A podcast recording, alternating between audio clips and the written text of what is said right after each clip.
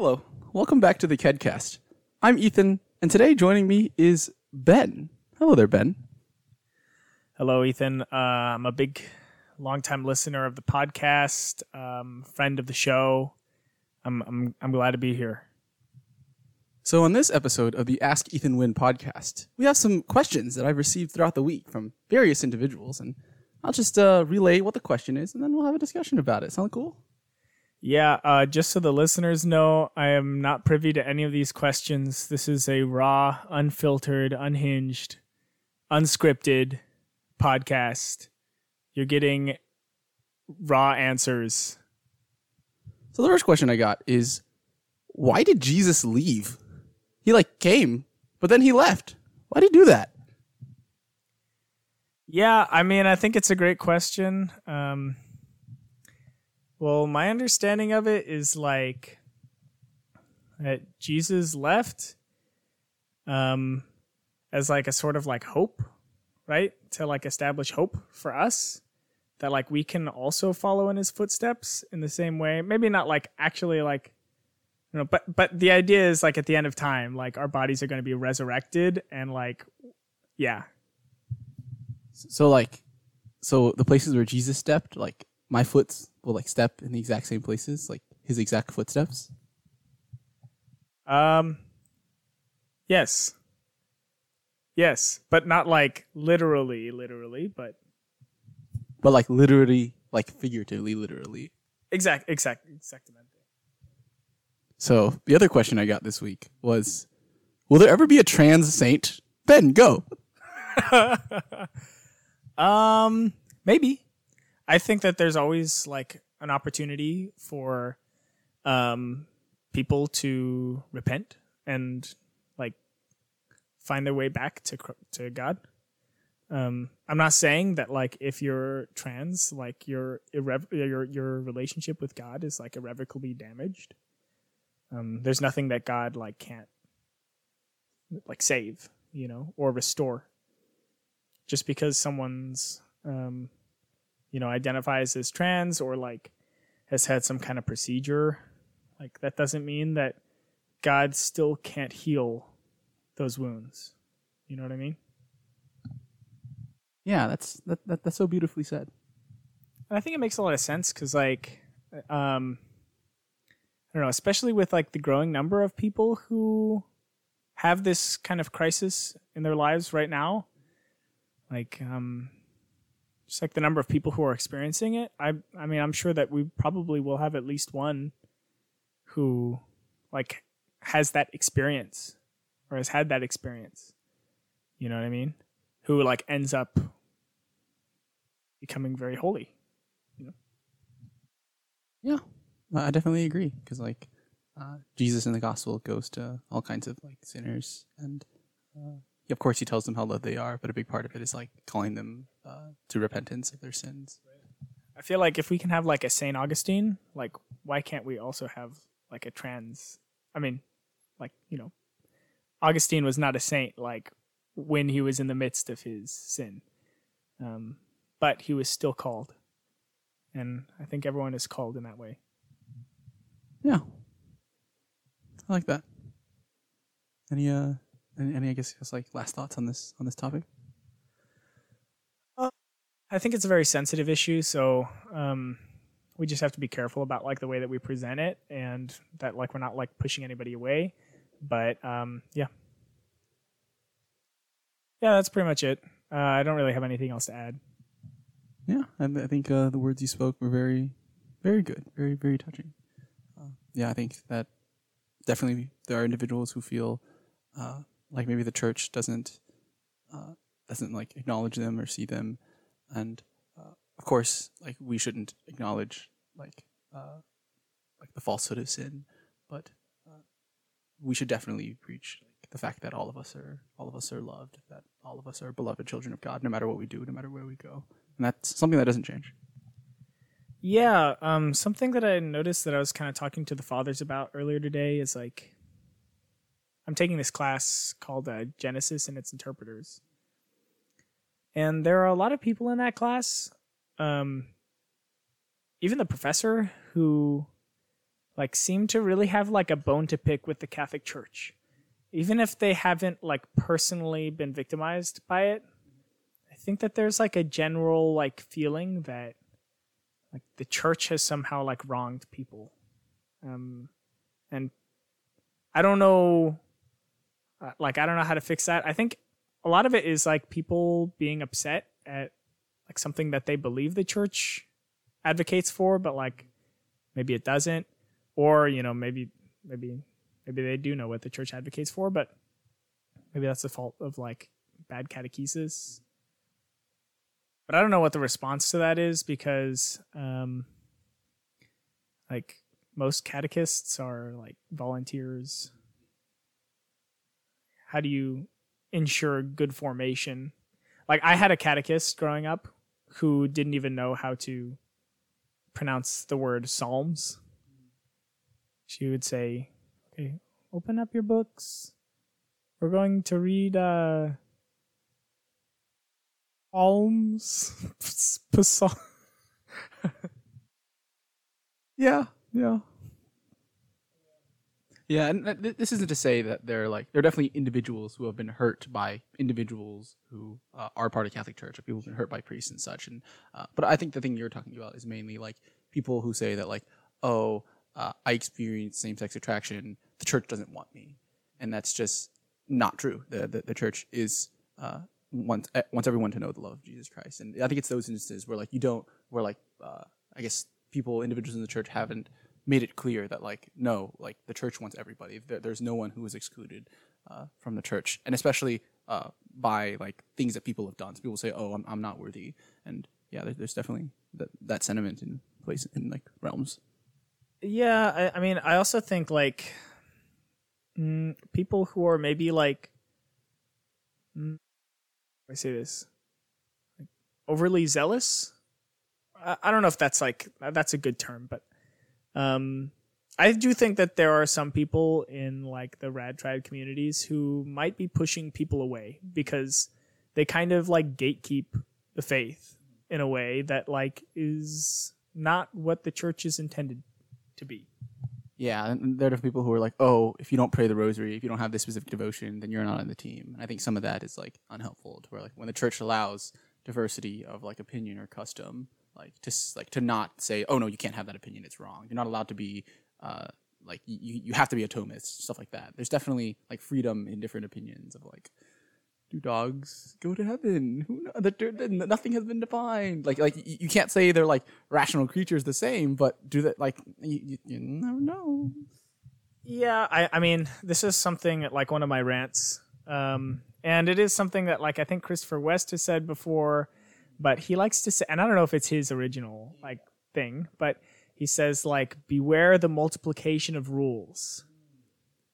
And it's very interesting that like at the beginning of time, like when God created Adam and Eve, he had one rule. Don't eat from the tree of knowledge of good and evil. And then they break the rule and there's brokenness. And and God, you know, zoom ahead a little bit. God is like, "All right, new set of rules. 10 rules. There's 10 of them. 10 commandments. Don't lie, don't cheat, don't kill people, yada yada yada."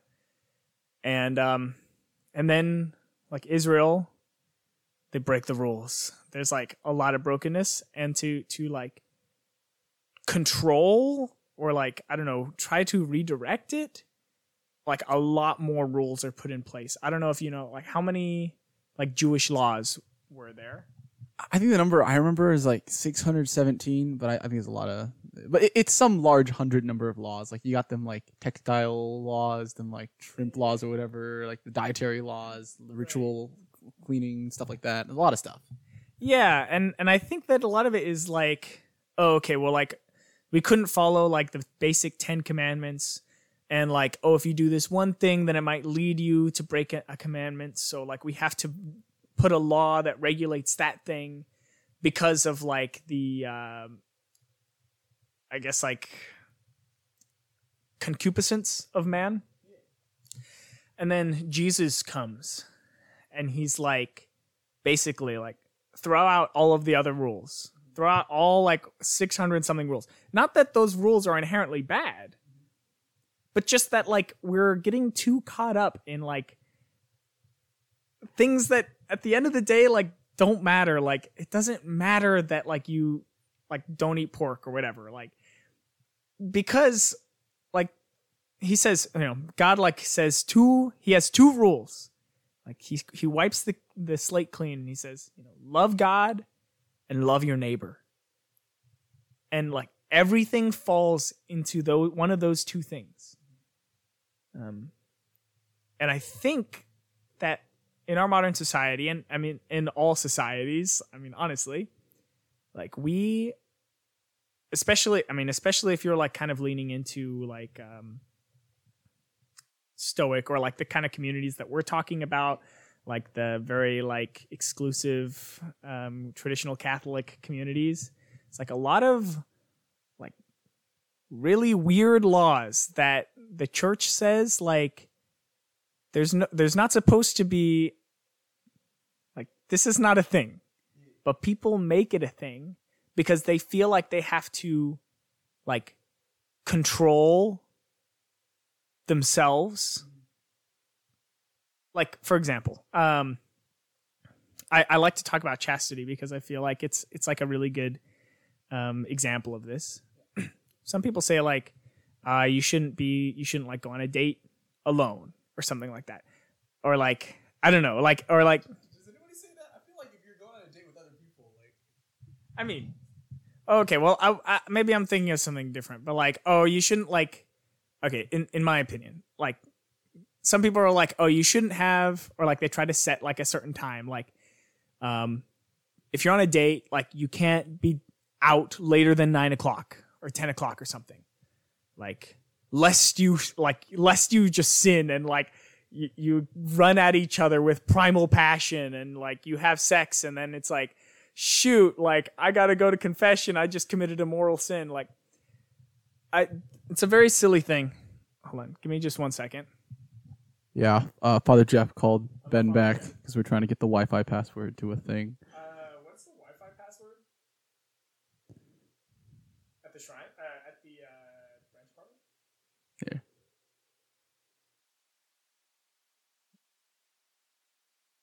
Yeah, we're we're we're- yeah we're this will this will be a part of the thing. 1018 it's okay. yeah okay thanks father Bye. Right here. Yes. This guy. Okay. Yep.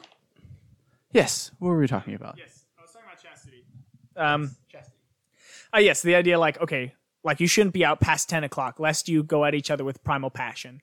Like that's not chastity. Like chastity is like a virtue, and if like if the only thing that's keeping you from being chaste is the fact that like you're chained to one tree and another person is chained to the other tree and like if you weren't chained then you would just like go at it like animals like that's not chastity. So like true chastity is like and i'm i'm not advocating for people to stay out late. Like that's this is not my point but my point is like know yourself one and know like if you're in a relationship like know like what you you guys is like your boundaries are and just know yourself. And like you should be able to if you're truly chaste like and i'm not saying do this. I'm, I'm by no means saying do this. I'm saying Don't get too explicit in this. Just like i'm saying you can just like like ideally you can just like like be together and not have to worry about that you know what i mean like that is chastity Yeah. um, no matter how late it is. Now, I'm not saying stay out late. I must say this again. S- Know yourself and, and set a time, but like, there's no reason, like, don't call that chastity, right? Like, don't, don't call the setting of a time chastity. That's just something to help you, like, train yourself, um, or like prevent something, but it's not the virtue itself. And I think that uh, Christopher West talks about a lot of the stuff that you've been talking about here, where it's like, is like true like freedom in and living in chastity isn't like this like repression of desires or to say like I don't want these desires. And it's not to like avert your eyes either, but it's to be able to look at someone and see them as God sees them. And like seeing them in an appropriate way is what like uh chastity is meant to like cultivate as well. Yeah. Yeah. Yeah. I I yeah.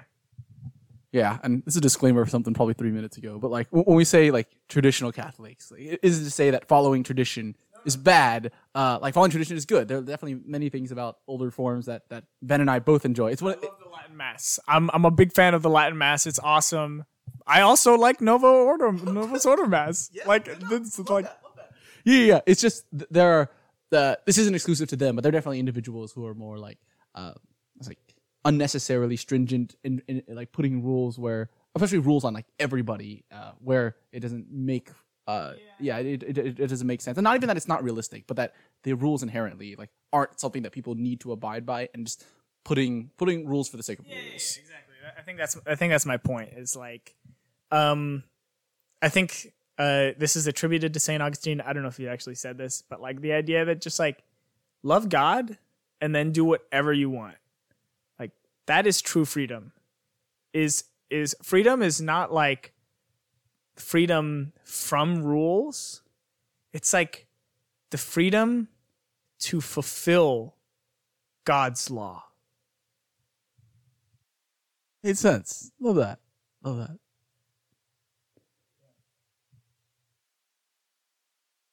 Um, what other questions do you have? I mean, I have the questions I ask everybody. You, you want to hear some of those? Sure. Costco or Sam's Club? Um, gosh, you know. I grew up on Sam's Club personally. Um, I think that Costco can be a little impersonal, honestly, and I don't think that they have as many free samples. But that's just my personal opinion. I think that's objectively wrong. I think Costco is like objectively more personable, and Costco has had free samples for much longer than Sam's has. But but that's okay. Maybe I just don't have enough experiences with Costco's. I do know that Brianna gets all of her gas from Costco, so that's pretty based. Brianna, That's my girlfriend. Uh, we've been dating like five years. Um, you know this though. I, I I did know this, but I also knew that when you talked about the footsteps of Jesus, that it wasn't the actual literal footsteps. But part of the podcast is me asking you anyway. That's so true. We have to be cognizant of our listeners. Cognizant. That's capital of grace. That is a Schoenstatt term. Cog, like how we're all cogs in a machine. So, what do you think about communism? Well, you know, we have a certain friend who he doesn't like communism. He doesn't. He's, he says that he's Surely not. surely not him. He does, you know, he makes some arguments about distributism. Um, in an ideal world, like maybe, but maybe not. Like maybe not like so much in an ideal world. I think that there are a lot of problems with communism. Uh, with well, obviously communism. I think there are a lot of problems with capitalism. I think that there are a lot of problems with just about any like s- s- system that you can set into place in a, in a government. Yeah, I was talking to a friend of mine yesterday. His name is Matthew, and he he he said some quote that was like, "Oh, capitalism is the worst economic system, except for all the other ones. Like it's like the worst, but like all the other ones are just worse than it. Like it's not it's not ideal, of course it's not, but it's just the best like of all of the given worlds that we live in because we, we have to uh, we have to evaluate things in a realistic setting like like highfalutin idealism is how we got some of like the economic terrors of like communism in like the uh, in like the 20th century and such yeah. I mean, and I I don't really like like measuring assist uh, measuring things by like utilitarianism, um, because I think it's really impersonal. But like at the end of the day, like you kind of have to do that sometimes, especially when measuring things that are like society wide. Um, obviously, if it's something that is affecting everybody, then utilitarianism might be like an appropriate way to measure whether or not something is like actually good for people. yeah i think governments especially like governments don't deal uh with like the the personal governments mostly deal especially like larger federal government and subsidiarity there's like a whole debate there but it's one of the things where government like the government deals in averages and aggregates and like large populations so uh, it's much harder to like because like uh, one of the issues is just like uh, let's say there's no inherent good or bad arguments for like gun control. Uh, now you're looking at which one like if the goal is to save lives, which one's going to save more lives? Like banning guns or the existence of guns. And that question is just like like there's like you, you can't really run a, like a trial to have a sample for that because that's not how it works. So you just look at empirical data but sometimes that can be faulty. There can be a conflicting factor and sometimes it's just hard as a government to like make those decisions. I don't know what this has to do with economics or capitalism. I don't know how i got here but yeah government's weird. But i think uh, yeah to kind of get back to the question like i think that there are a lot of people who like try to see the world through like a very very idealistic lens. Um not that I'm like don't not that i'm a nihilist or anything like that. Like i actually think i feel like i'm a pretty altruistic person. Uh but like i don't know when we're like talking about a real world and like the way that things work I don't know. Just from the things that we've tried, it seems to me, based on all the evidence, that capitalism seems to be the best thing that we've got so far. Okay, what about a Catholic monarchy? I mean, based, right? But only if the monarch is like virtuous. I mean, yeah.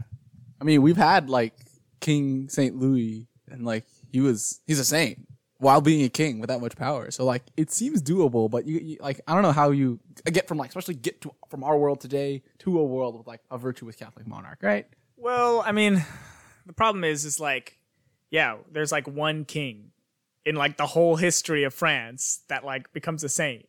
It's like what about all of the other kings? And that's kind of like the problem with monarchy is that like there's no I mean, I wish maybe there is a way to ensure that like people of good moral character like rise to the top, like philosopher king type.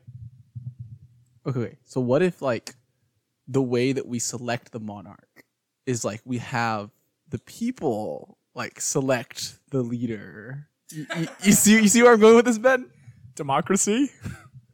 Maybe, but like, what if it's like you need to like prove that you're like virtuous and who knows? We, we could have like like you know these happen in America where you like took a little test in order to know that you have the right to vote.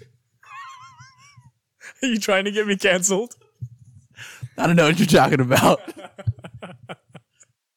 um, a test? Yeah, um, maybe, maybe a test. I mean, we would have to like somehow create. I know we just talked about not like living in an ideal world, but if we could like eliminate biases, you know, and like make this something that's not going to be like racist or anything like that. Biases? I don't think there were going to be any biases.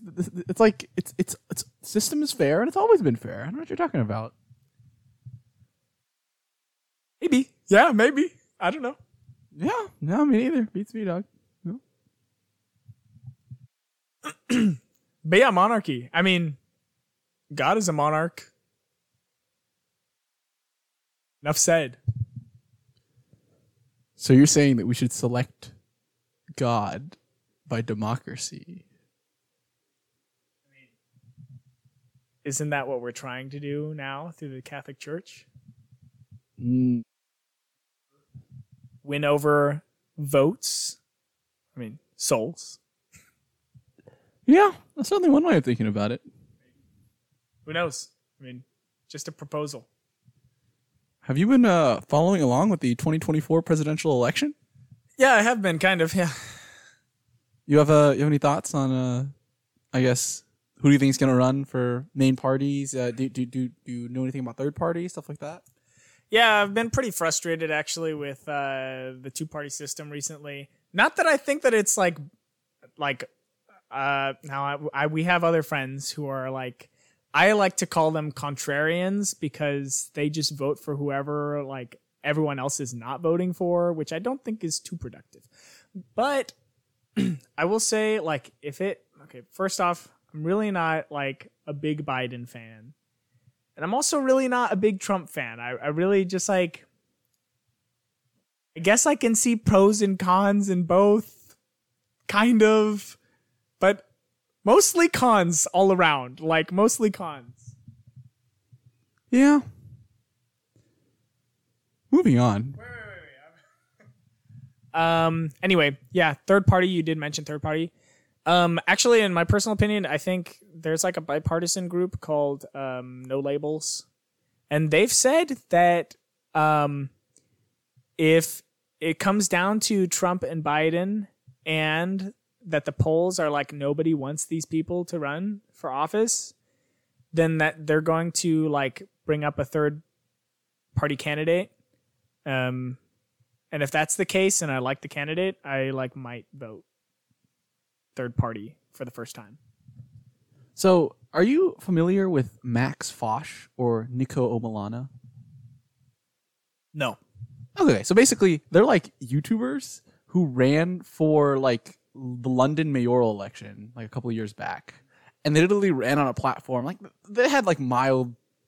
No, th- there there was no policy. It was, it was basically like like meme internet people running, and they actually got a surprisingly large like like they didn't win. They were nowhere close. They got a few percentage points, but they done like a lot of people voted for them. So like would you ever vote for like a meme party, like like some some dude on the internet, like once once like PewDiePie runs for president and you vote for him? Or uh, a while, I believe Deez Nuts ran for president and was uh, was on the ballot. I do remember that. Um, maybe if I'm like mad enough at the other parties, um, just to like you know show that like I'm dissatisfied. Like I don't think that this person is actually going to like become the president. So really, just like me putting my vote there is saying like screw you to the other parties, basically. Yeah. So I was talking. uh, I'll, move on now. Uh, because um, it's it's kind of relevant, but it's not not in the same way. So a friend of mine asked me, which U.S. president would win in like a U.S. president Hunger Games style battle royale? You have opinions on this? And okay, so basically, it's they're the age they were when they entered the presidency, but let's assume they have the knowledge base of like, uh, of like them towards the end of their life, so they know all the stuff they know, but their like brain is like peak functioning brain. So you you wouldn't get current age Joe Biden. You get Joe Biden at like a better age brain functioning Joe Biden. But he has his the physical body is like 70, 80, right? Yeah, the physical body would be when he was elected. So because it's like a president thing, so it's whenever he was like it, you don't get movie star Ronald Reagan. You get Ronald Reagan when he was elected. Right, right. But like, so, I mean, it doesn't really, in my opinion, it doesn't really matter how smart these guys are. Like, if they can't throw a punch, like, they're out. So, I mean, they don't have any other resources.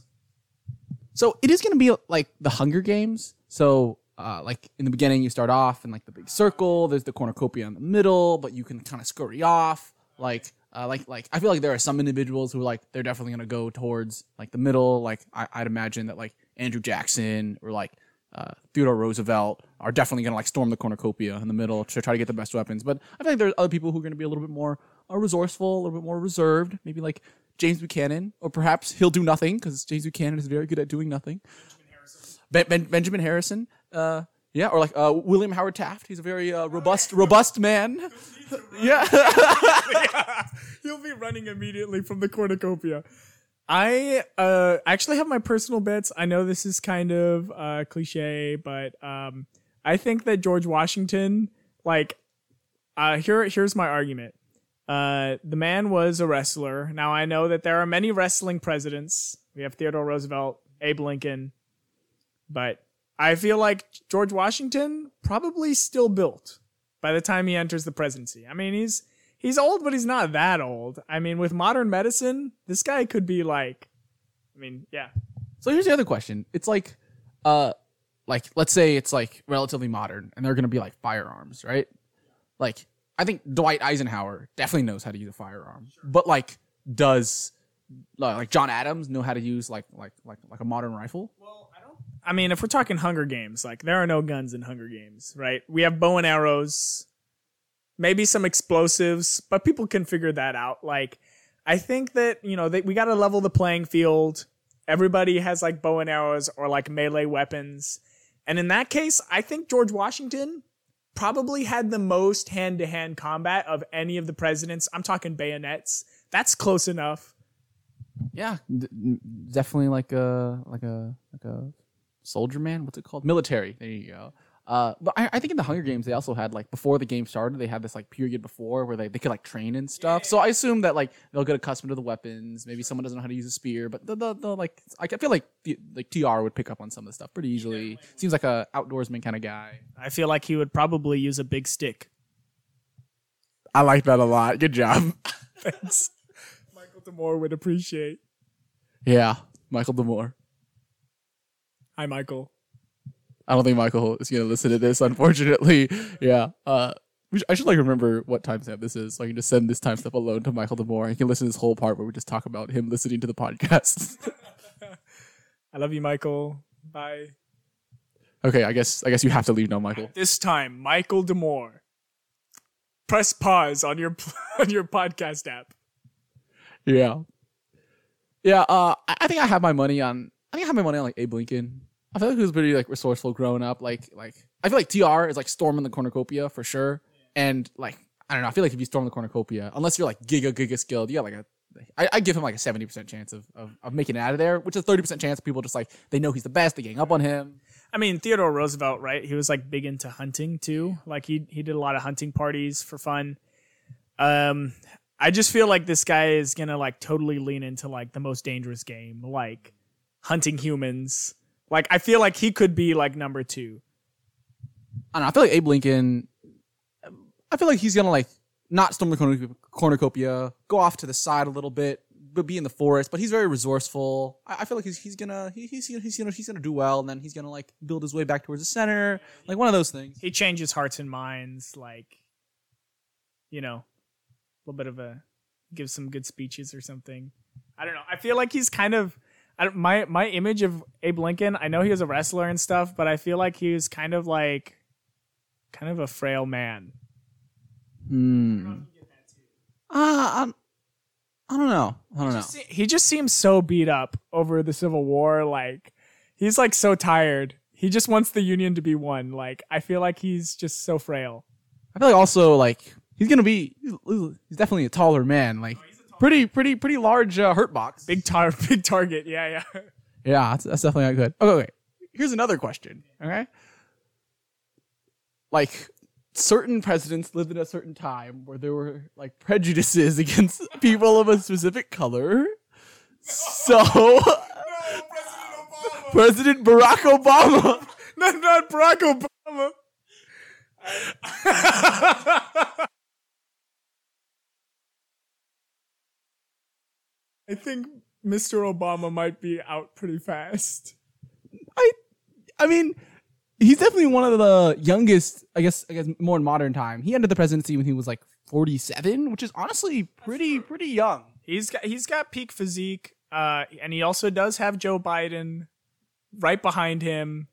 Uh, I feel like they might team up. Who knows? I don't know how far like Joe Biden like Joe Biden's gonna be pretty far behind. I'm, I'm not sure how fast he is at like 78 or whatever. I'm gonna be totally honest. Like Barack Obama is definitely leaving Joe Biden behind. Like does not care. yeah, no. Uh, I, I wonder what the dynamic is gonna be between like because like both Bushes, father and son, are, are gonna be there. So like uh, sa- sa- same with yeah, yeah, same with like John Adams and John Quincy Adams. And then you also have William Henry Harrison and his grandson Benjamin Harrison. Yeah, I feel like they definitely team up. You know, Kin.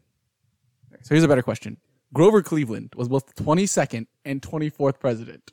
Is the, the- the- yeah, yeah, there's two copies, uh, each from their own, like, like there's like duplicate, the- the- the- yeah, they're, they're, they're like, I guess, what would it be, like, uh, eight years apart, uh, Grover Cleveland's. Do you think that they would team up, or do you think that they would like be against each other?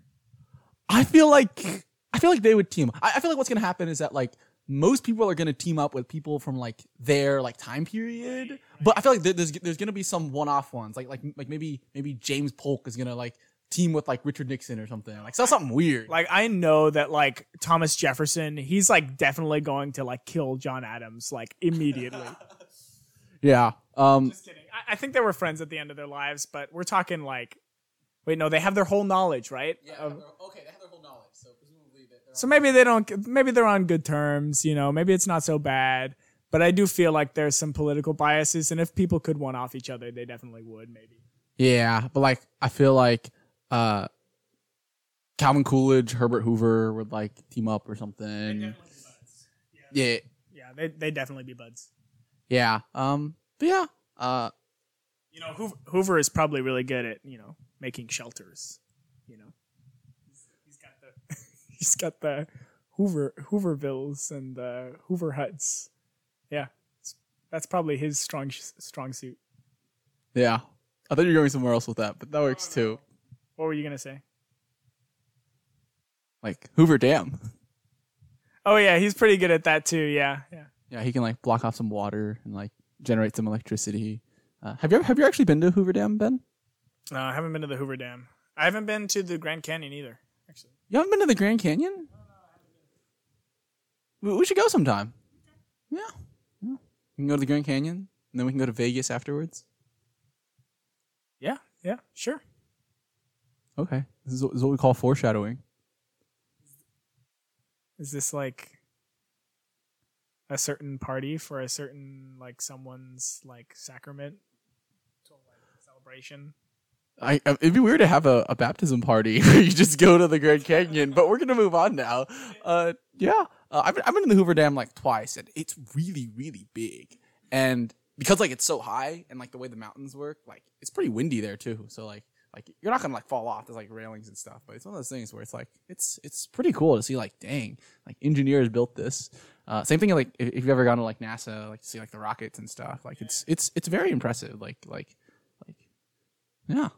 I was actually at NASA like just a few weeks ago, and I was like really taken by. Um, I don't know if you've ever stood next to that Saturn V rocket, but it is just like massive, and you're like, it's it's just like it, it makes you really feel quite patriotic that like you're a part of this.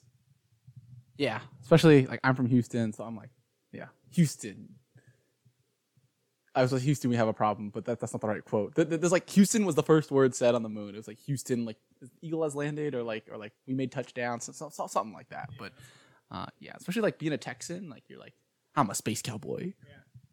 Uh, yeah, and and talking about the the Hoover Dam. I think I watched like a documentary or something on the like the Arizona project to like expand all of the the waterways. Have Have you heard of this? Not heard of this, but tell me more. It's like like I, I mean I forget what it's called. It's like the Central Arizona like waterway project or something like that. Someone out there probably knows what what I'm talking about. But uh, yeah, my dad was telling me about it that it, it was like being built while he was like in high school, and it's honestly one of the most incredible feats in probably human history. The way that we've been able to redirect water. It's like a modern aqueduct, um, but all throughout Arizona and like the whole Colorado River Basin. um, it's just really incredible the way that they've done it. Um, it's like thousands, millions, and millions and billions of water or whatever. Yeah, humans getting water places is like that's where a lot of like technological advancements come in. Like if you ever look at like ancient Rome and stuff, like the the aqueducts they have, like some of that technology, it's very very impressive. Well, I it helps if you can like you know have a drink of water. Can't really build anything if you're thirsty, or think of things. Yeah, it's almost as if you don't have water, you just like die. Yeah, it's almost like that. Um, yeah. Yeah. Why is that? Well, why does my body need water to survive? Would, would you know the answer to this? Um, I do, but I feel like I would have to like get into a long like biochemical response. Basically, your body is water. Drink water. It replenish. It's good. It also helps you like metabolize energy. Water is like the solvent for all of life. So if you want any chemical anything to happen in your body, any chemical processes, you basically need water as a solvent for things to happen. So would you say water is life? Water is not life. Water uh, allows life to happen. Do you know what water is life? Like, do you know what that phrase like is used in? No. Okay. Okay. Okay. Are you gonna share that with us in the audience or no? Probably not, but y- y- you know those signs that are like no human is illegal, love is love, like like like like you, you've seen those. Lo- like, I I, I think no no no not water is wet. No, one of them is water is life, and I don't know what that actually means. life. Water is life. I think it's something to do with like the oil industry is bad, but I don't actually know. Like, like I, I, I don't I don't know what it's going for because a lot of those things are like tautological, like, like. like it, it's kind of nonsensical. Like obviously, this is very obvious. Maybe there's trying to say that like water should be a free resource that is not marketed. You know what I mean? Like people who like sell water. I know that that's a thing that, like, in this home, water is water is wet. Like all, of those things. Like that's like a thing that people like that believe is like water should be like a free resource. I think people should have access to water. That makes sense to me. I also think that people should have access to water. I think people should. Actually, never mind. No comment. I had something else, but I literally just lost it. What were we talking about? Oh yes, yes, yes. Water is wet. I actually have uh so uh next like th- uh, there might be a lot more banter uh, versions of, of the podcast, but one of the scripts I'm currently writing is my opinion, my full opinion on uh, water is wet as a statement. But I, I guess Ben, I guess I'll just ask you. What do you what do you think about water is wet statement? Uh, personally, I'm not going to weigh in on this. I feel like I might get canceled. Uh, so I will just say that um, I have no comment on this particular issue. Okay. I also like don't care. Like it's not that big of a deal. Okay, so I hear that you have another title by which you go, the Milk Baron. More about the Milk Baron and kind of what all of this like means and represents. Right. So uh, back in January, um, uh, one of our friends named Seb, he posted in this big chat with everyone at the Catholic Center, basically something along the lines of like, "I love whole milk. How many of y'all out there love whole milk?" And then there was like six of us that liked the message, and and I was like, man, like, we need to stick together. So I made a group and uh, called it Cath- the Catholic Milk Lovers of UT. Wrote a constitution. There were seven founding members. Today we have almost 90 members. It's been almost eight months since the founding of the movement. Um, I do serve the uh, authoritarian role of Milk Baron. Um, there are virtually no checks on my power.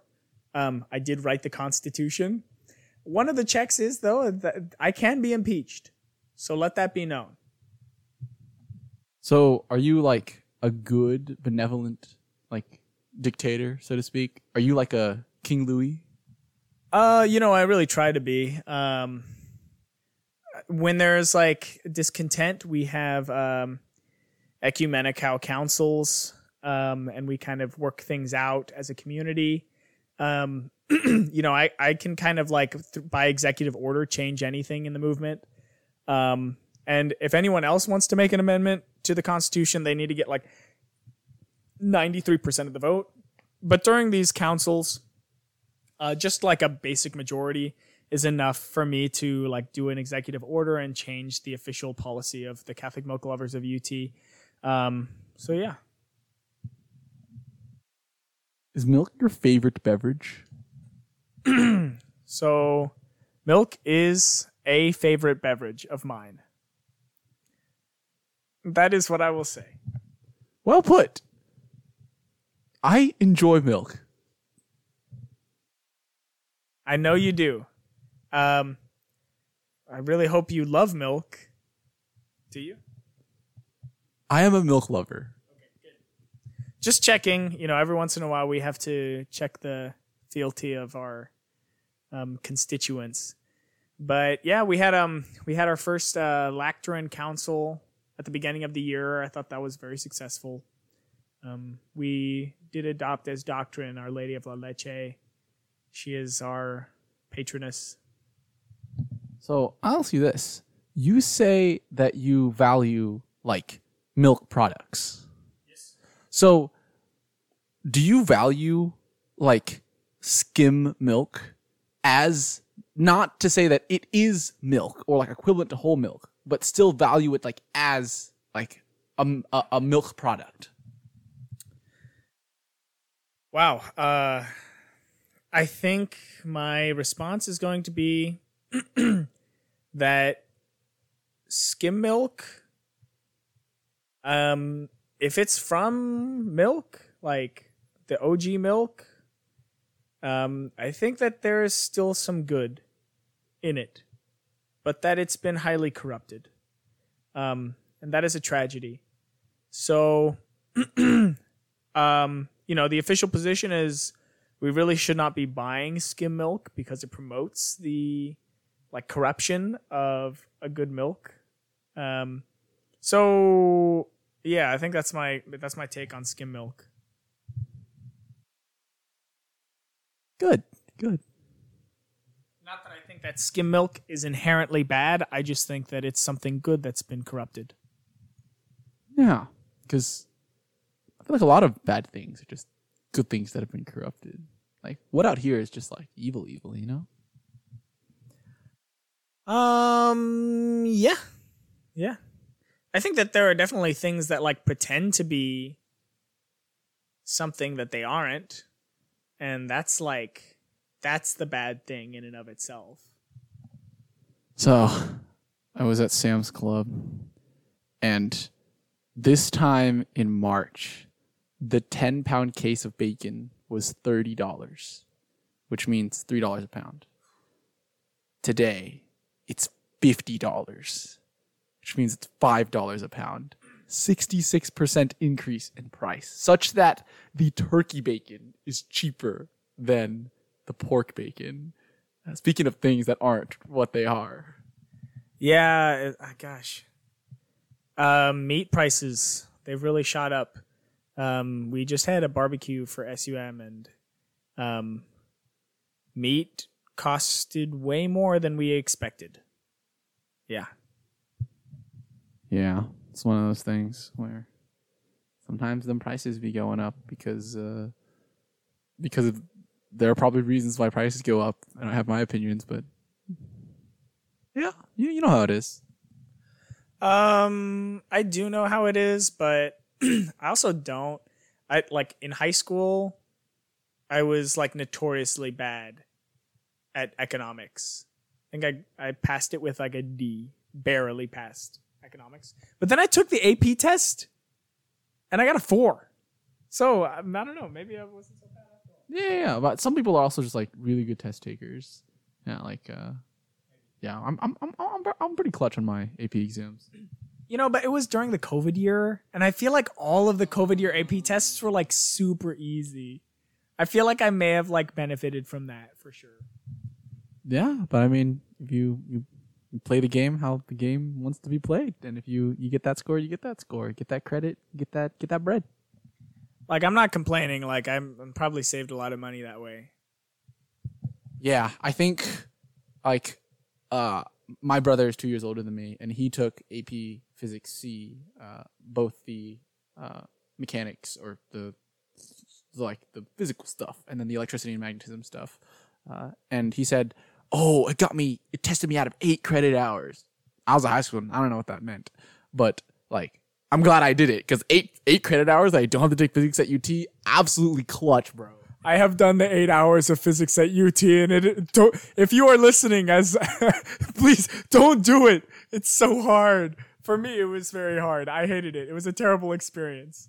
Yeah, even if you don't find it as hard, it's definitely going to be harder than just doing it in like even if you like don't take the class, like study the material. It doesn't hurt to just I mean sometimes the the cost is a lot, but it's like uh even if you like take it and you fail, if the probability is greater than like like 30% that you'll you'll get the passing grade like like just based off of like impact and magnitude probability alone, it's going to be worth it to take that test just for the chance that you, because th- those eight hours, like you want to test out of those because it's physics and the physics lab for both, uh, for both the the mechanic stuff and like the electricity and magnetism stuff. I mean, I feel like I really don't like the way that we say like credit hours because it totally is not accurate about how many hours you will waste of your life. Like hundreds and hundreds of hours that you will never get back. Yeah, it's one of those things where like I take three hours of like a college of communication class, like a three hour class, and then I take three like a three hour class that's in like engineering, like upper division class, and it, they are not built the same. Like one of them, I probably spend like twenty minutes on a week. The other one, it's like hours. It's ridiculous. I I don't. Anyway, I mean, I'm I'm not really gonna complain about it, but it is kind of absurd. Yeah, but at the end of the day, like engineering degree, communication degree. Yeah, yeah, yeah. So I, I, I guess the trade off like makes sense. We're not bashing communications majors, but But uh, that's it. That's all I'm. That's all I'm gonna say. yeah, I guess it's just like a different kind of brain usage. Uh, yes, like, like I, I, I'd say that like because engineer, if you don't get the question right, you haven't done the thing. But you could just be like a lower quality writer, like, like Yeah, I agree. I also think like um like I feel like a lot of like technical degrees are such that like I don't know, you can learn all of the other things without really going to classes. Like you can learn how to write and like practice how to read and stuff like that, like or like public speaking and stuff like that without going to a university. But like I know that there's like no way that I would understand any of the things that I'm learning if I wasn't at a university with like professors with Yeah, and part of it is like someone who's not only really knowledgeable about the, about the subject, but someone who you can like interact with. Because like especially for like uh, what I do, like electrical engineering, like those those like Indian men on YouTube with like the the the dark mode with like the, the, the with like the neon. No, no, like like they know the material, but one I can't interact with them, and there isn't the same structure of like I have problems due, so I need to do them. Like like a lot of people can do like the self learning thing, but having like the the like the class structure and an expert who you can like have a dialogue with going to office hours like definitely helps you learn more not to say you can't learn from the indian men on youtube but it's just it's just it's different Um, I know that I definitely like wouldn't have the motivation to do any of the self learning myself. A lot of people, or there's some people out there. My my brother is one of them. Um, or one of my brothers is one of them. Where like, if you have, if if he has less to do, he does more. Like he he reads biographies and he learns a new language and he studies art like when he has free time. For me, when I have less to do, I do less. like I just sit around all day. so you said your brother like studies art i heard that you're a you're a bit of a art enjoyer yourself Yeah, I mean I, I've I've done a little bit of uh, dabbling. so is this like you like to like make art and you're like an artist or is it like you like you're more of like a like it's less of like you're the artist and you're more like an art history like like you like Um, I like looking at art. Um, I mean, like musically, I guess I'm an artist because I write music. Um, I, I like to think that I'm a pretty like creative person, but I do not have the skill to like draw or paint or do any of the things that like the great artists do. But I really like to look at them and appreciate them for for their value. So one of my favorite art pieces is a piece in the modern art section, modern art section of the Museum of Fine Arts in Houston. How do you feel about modern art? I know a lot of this is a very polarizing subject where some people say, "Oh, it's not art." And some people say like, "Oh, you need to like how does it make you feel?" Like wh- wh- what do you think about modern art and like the, the landscape there? Yeah, I, I think that some people can say like ah like all modern art sucks like it's no it's no good it's silly a child could do this. Um, and then there are some people who are like modern art is the best art like it's so abstract and it's so powerful and I think I ta- kind of take a measured approach to modern art. I think that there is value um, in some pieces of art. Uh, mo- I would say most modern art has some value. Um, there are definitely some um, modern artists, or at least like modern pieces of art. I wouldn't really say artists because I think that um, I'm thinking of like uh, Duchamp. Um, he has some good art, but he also has some bad art, like stuff that I don't think really should be classified as art. Like I know that he, like, he famously like just took a toilet and put it in a museum and was like, "This is art." I'm like, no, it's not art.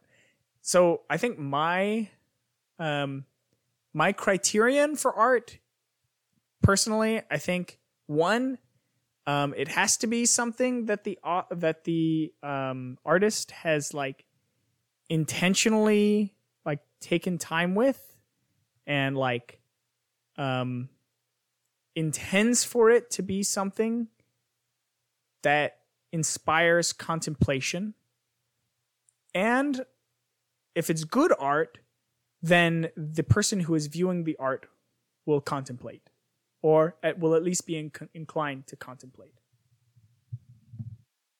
Yeah, I, mean, I think that's a pretty good take. I, I'm I'm a little bit of a modern art enjoyer myself. You, you want to say something? Ben? Um. Well, like okay, I'm thinking of like Mark Rothko. I think that uh, he has like a lot of. He's like the guy who does like this the color like colored squares. It's just like a big square of the same color.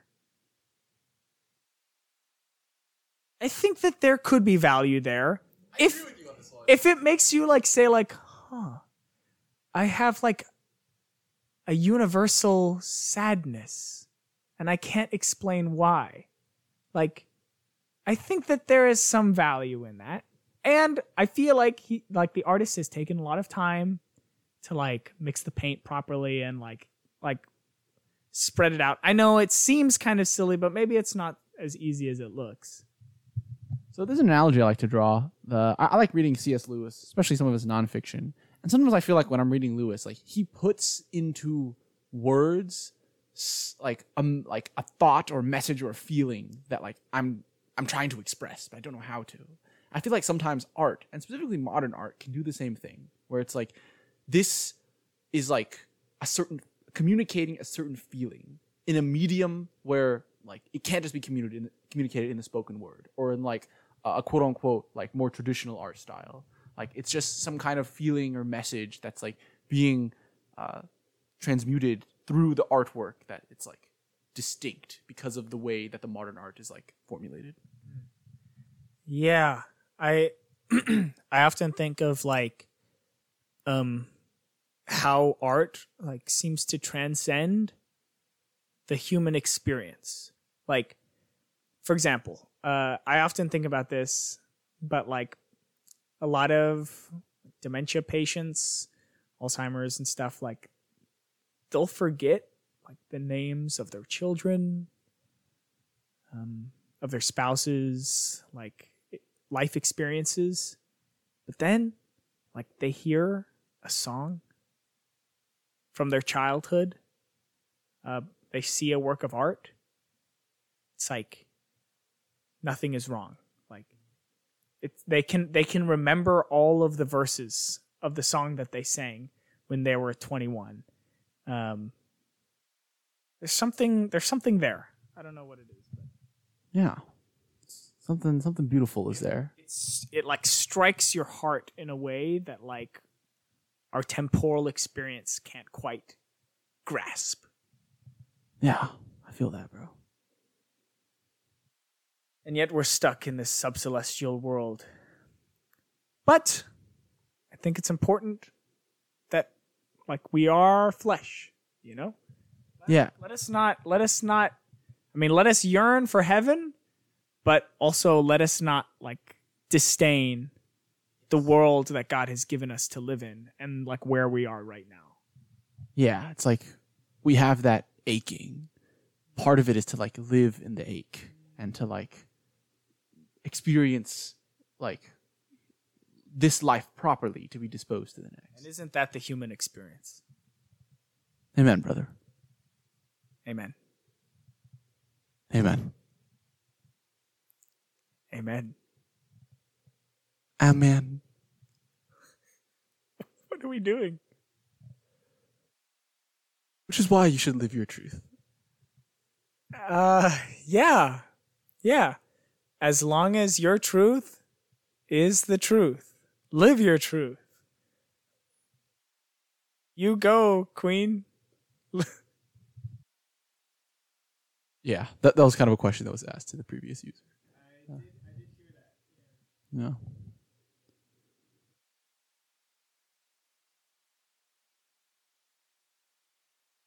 A favorite color? Um, great question. I am big into earthy tones. I have a lot of greens, browns, blues. Um, but you know, my witty answer to this is always like if I'm talking, say, with you, you're wearing like a, a dark blue shirt. So I mean, and this is kind of true that like my favorite color changes. And I'm like very I'm a very uh romantic person. And I don't mean like I just mean romantic in that like I feel things very deeply. Um and like I just love living. Um and so my my witty response is like it changes based on whatever I'm looking at at this present moment. Right now my favorite color is dark blue. For context, I'm wearing a shirt that is dark blue. And it's very flattering for the other person. Uh, you have to be careful though. Um, it used to be my go-to, um, uh, you know, flirt, but um, now I just do it with guys and uh, my girlfriend. Okay. Do you know what my favorite color is, Benjamin? Purple purple. Okay. Well, this part, this, this part. No, no, no, no, no. Apologize. This, man, my like cheekbones hurt. My like cheekbones hurt from how much I've been smiling during this interview. Like I've never had this phenomenon occur before. Really? I get it all the time. I like to smile. Yeah. No, like they actually hurt. Like I've never felt this cheekbone pain of like smiling too much. But yeah, there you go. Uh, mine aren't hurting. Uh, you know, I'm. I guess you know you work out the smiling muscles enough and you build up endurance. Yeah. D- did I tell you about the time where like uh, I was like scrubbing pans and uh, it, I scrubbed them so much that like my my like the, the, a certain muscle in my arm hurt. So I told a, a mutual friend of ours, Jason Economopoulos, and he was like, "Ethan, this is the muscle you want to work out." And then uh, recently I had been like marinating meat and mixing it, with, and I, I I had been like wringing out onions, and I'm like, dang, my thumb is sore. So Jason gave me like these like weird like grip strength training things. Uh, I wonder what he's gonna make me do now that I tell him that like my cheekbones are sore from smiling too much. It's like gonna make you like. Sorry, that is not very like conducive to a podcast form. You can just imagine that I did a funny thing with my face exercise. Yeah, I can lift weights with my cheekbones. yeah. Anyway. Uh yeah. Jason has been taking a lot of people to the gym. Yeah, he really has. He asked me today, like, "Yo, you wanna, wanna go to the gym?" And I was like, "I have expo." I wonder why. I wonder if he doesn't. I wonder why he's not going. You know, I think I think Jason's got the right idea. Like, I feel like there's a lot of people in our age that are like, do the whole like gym thing because they like want to look good. But Jason, like, he's one of the few people that I've met that is like actually like, no, I'm just doing it because it's like actually useful for me to like help. Like, I can lift things better and I can just like live my life easier. Yeah, the only times I really work out are like, oh, I scrub something. I want to be able to scrub the thing better. Like, like very, very. It's because it's useful. Uh, yeah. It's like holy utility. Like, yeah, yeah. You just have like massive shoulders for like the scrubbing muscles, like nothing else. Yeah, yeah, yeah. Uh, yeah. Though recently, I've definitely been scrubbing less. Uh, yeah, I used to be more of like a person in the kitchen doing a lot of the stuff, but these days I'm taking more of like a like leadership uh, in whatever whatever these kitchens are. I don't know. I don't, I don't know. Yeah. Favorite cookie? Um, hmm. I like me a white macadamia nut. Those ones are good, right? I think it's like white chocolate. Yeah. White chocolate macadamia nut. But then I can like also like a good chocolate chip cookie. But I think the most important thing is like I will not eat a cookie without a glass of milk. I just won't. I won't do it. I'm sorry. I feel offended, like as like a as like a baker, like you need like like like. I don't design the cookie for the glass of milk. I design the cookie for the cookie. Because if I wanted to give you like a moist, soggy bread thing, I give you something else. I give you like a cake, like a tres leches. No, no, no, no. You should not. You, as a baker, you should not see the milk as your enemy. The milk is the baker's best friend. The milk is used in many recipes. I mean, it is like the thing that everyone should like. If you're a baker, you should be drinking milk on the regular because you've got to taste your food. That's just my personal opinion. You cannot have milk without a cookie. In fact, like this is a saying that I say a lot, but like, you, like if you give a Ben a cookie, like he's gonna want a glass of milk. Otherwise, he's not eating the cookie. You give a Ben a cookie, he'll want a glass of milk to go with it.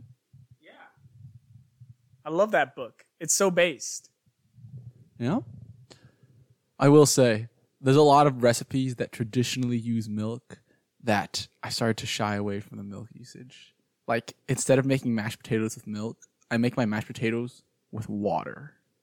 Instead of making scrambled eggs with milk to make it creamier, I make scrambled eggs with water. I'm very concerned right now about where you truly stand in our movement. But would you like to try some of these scrambled eggs with water? I mean, I'll try them, but could I have a glass of milk on the side?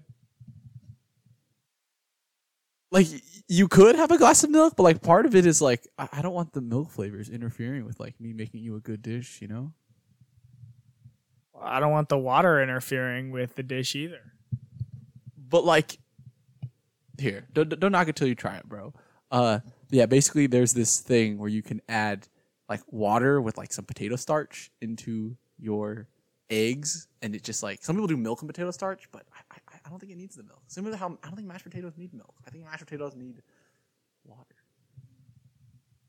I think that you're buying into big water propaganda. I feel like things to where like I don't think any milk lover would say that water is not good and that you shouldn't drink water. I feel like both can coexist, so to speak. This is kind of dubious what what you're doing right here. It's it's a lot like um uh, it's like it's like the like a priest being like all are welcome here like no matter where you are in life like it's like you're not wrong but like there's like there's a level of dubiousness here I feel like there are certain individuals that are more traditional in a given movement who think about the rules too much. They're all about the rules and they don't allow diversity of, of custom or opinion. Ben was just talking about some of these similar people and, and look, look, he's one of them. Him and his milk rules. It's all about the rules, but it's one of those things where you can like, like it is not necessary. Freedom to fulfill the law, not freedom of following these 600 the constitutions of the milk are no different than the mosaic gratuitous laws. I am very milk centrist. Let it be known that there are the people who are much more radical than I in this group. And and I consistently say no, there are no laws that say that it has to be thus. We so we we gatekeep, we discriminate. Discrimination is not a necessarily bad thing. We discriminate every single day on very little things. I discriminate on what shirt I'm going to wear in the morning. In the same way, for this movement, it is necessary that we discriminate against those who do not like milk because it is a milk lover society. And in my personal opinion, I think that I am not that radical. I just like milk. If you don't like milk, like that's your problem. I think that you should like milk, but um anyway. Something about that sentence seemed very like I live my truth, you live your truth kind of vibes. But however, I, I- will say this: uh, when Ben says discriminate, he means like to draw a distinction between. Not that there's anything prejudiced or against anybody for no good reason. Uh, discrimination merely means to distinguish between distinct uh, like individuals. For instance, we would say that uh, like the classic example of discrimination is nuclear weapons, and nuclear weapons uh, are something that the I think Catholic social teaching says that like it's not like it can't be justified because it doesn't discriminate. It doesn't draw distinction between uh, active uh, combatants and civilians. So if you have something like, for instance, it's like you're fighting someone. If you can, if like the bullet you shoot at them also happens to like like like designed to like kill like 50 innocent people behind them like that that's that's not it doesn't discriminate. So discriminate is draw a distinction between ben's not being sussy. Well not in that regard. No, I'm just playing. okay. Well i think this is a good wrapping point. Okay Yes, thank you for having me on the banter series. Uh, I'd love to come on again. Um, just have me on whenever. I'm right here. okay Um, be sure to like and subscribe. Leave a five star review for Ethan, uh, so he can reach more people. Yeah. Smash that like button. and remember not chased not based Fact.